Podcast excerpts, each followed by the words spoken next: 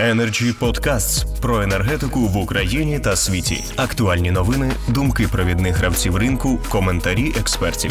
Energy Podcasts. Тепер слово має Роман Сученко. Він виконувач обов'язків директора державного підприємства Оператор ринку. Будь ласка. Доброго дня, колеги. Дякую Energy Club за запрошення та за підняття такої важливої теми, як впровадження вимог регламенту 1227 Європейського союзу. На жаль, терміни впровадження на сьогодні вже прострочено майже на рік, і можливо, в тому числі за відсутності запровадженого механізму реміт, ми всі спостерігали різного роду маніпуляції протягом 2020 року, тому що е, що таке реміт? Це, по-перше, обов'язковість розкриття. Ну, е, якщо дуже спрощено, це обов'язковість розкриття всієї інформації по транзакціях на ринку. Е, це зрозумілі критерії, щодо яких регулятор моніторить ринок на наявність маніпуляції або торгівлі на підставі інсайдерської інформації, і це зрозумілий порядок проведення розслідувань та накладення штрафів. Цього дуже не вистачає ринку сьогодні, і я думаю, що без комплексного впровадження реміт будь-яка підготовка до майбутньої інтеграції з європейським ринком вона ну неможлива на сьогодні. З джерел щодо реміту статистика говорить про велику кількість транзакцій, які моніториться з огляду на реміт в Європейському Союзі, там 1,2 мільярди транзакцій фіксуються щорічно. Він об'єднує 29 національних регуляторів. Ну тобто, ми розуміємо, які масштаби цього інструменту, і е, зрозуміло, що ми маємо застосовувати саме такі, якщо хочемо долучитися до європейської енергосистеми.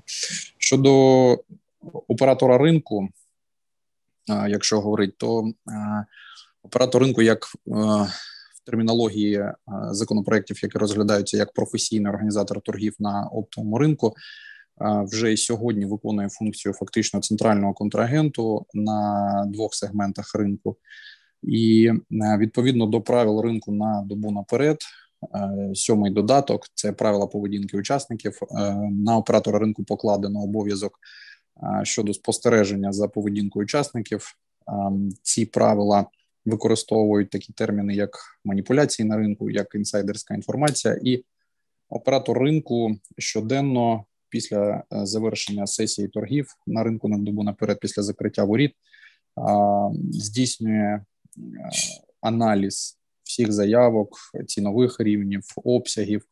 Е, заявок учасників, зміну поведінки з огляду на ретроспективу, на на звичайну поведінку кожного учаснику, аналізує нехарактерні дії, дії, які впливають, які маніпулюють на стрімке зростання або зменшення ціни або обсягів на ринку. І відповідні аналітичні звіти ми готуємо і направляємо регулятору.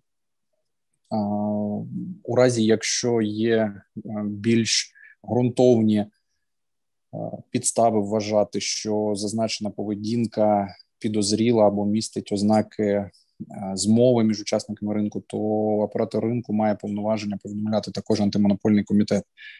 За 2020 рік ми направили 120 повідомлень учасникам ринку, 51 повідомлення до регулятора і 20 повідомлень до антимонопольного комітету щодо тих чи інших дій учасників ринку, Е, які, е, на нашу думку, мали ознаки або була ймовірність, що є ознаки маніпулювання ринком. Тому ми е, безумовно дуже хотіли б, щоб якомога скоріше відбулося впровадження цих норм. Ми розуміємо, що дуже багато змін має бути внесено у декілька законів, але якщо говорити і порівнювати там е, проект закону 4603, 4603, я вибачаюсь, та 4603.1. 4503. 45, прошу вибачте. 4503 та 4503.1, е, вони е, дуже схожі. Там є е, деякі нюанси, які відрізняють один від одного. Е, 4503.1, е, зокрема, е, змінює сьому статтю закону про ринки капіталів. На нашу думку, на нашу думку, це спірне питання. Е, Чи треба е, торкатися цієї статті? Ну, поки що ми не розуміємо для чого. Але взагалі е, ідея одна і та ж, е, тому ми у будь-якому разі хотіли б, щоб, е, щоб це відбулося якомога скоріше. Тому дякую колегам за те, що все ж таки робота розпочата. Дуже потужні законопроекти, і їх треба обговорювати безумовно. Дякую, пане Романе, за, Дякую. За теж дуже потужний, я би сказав, такий і експрес-аналіз.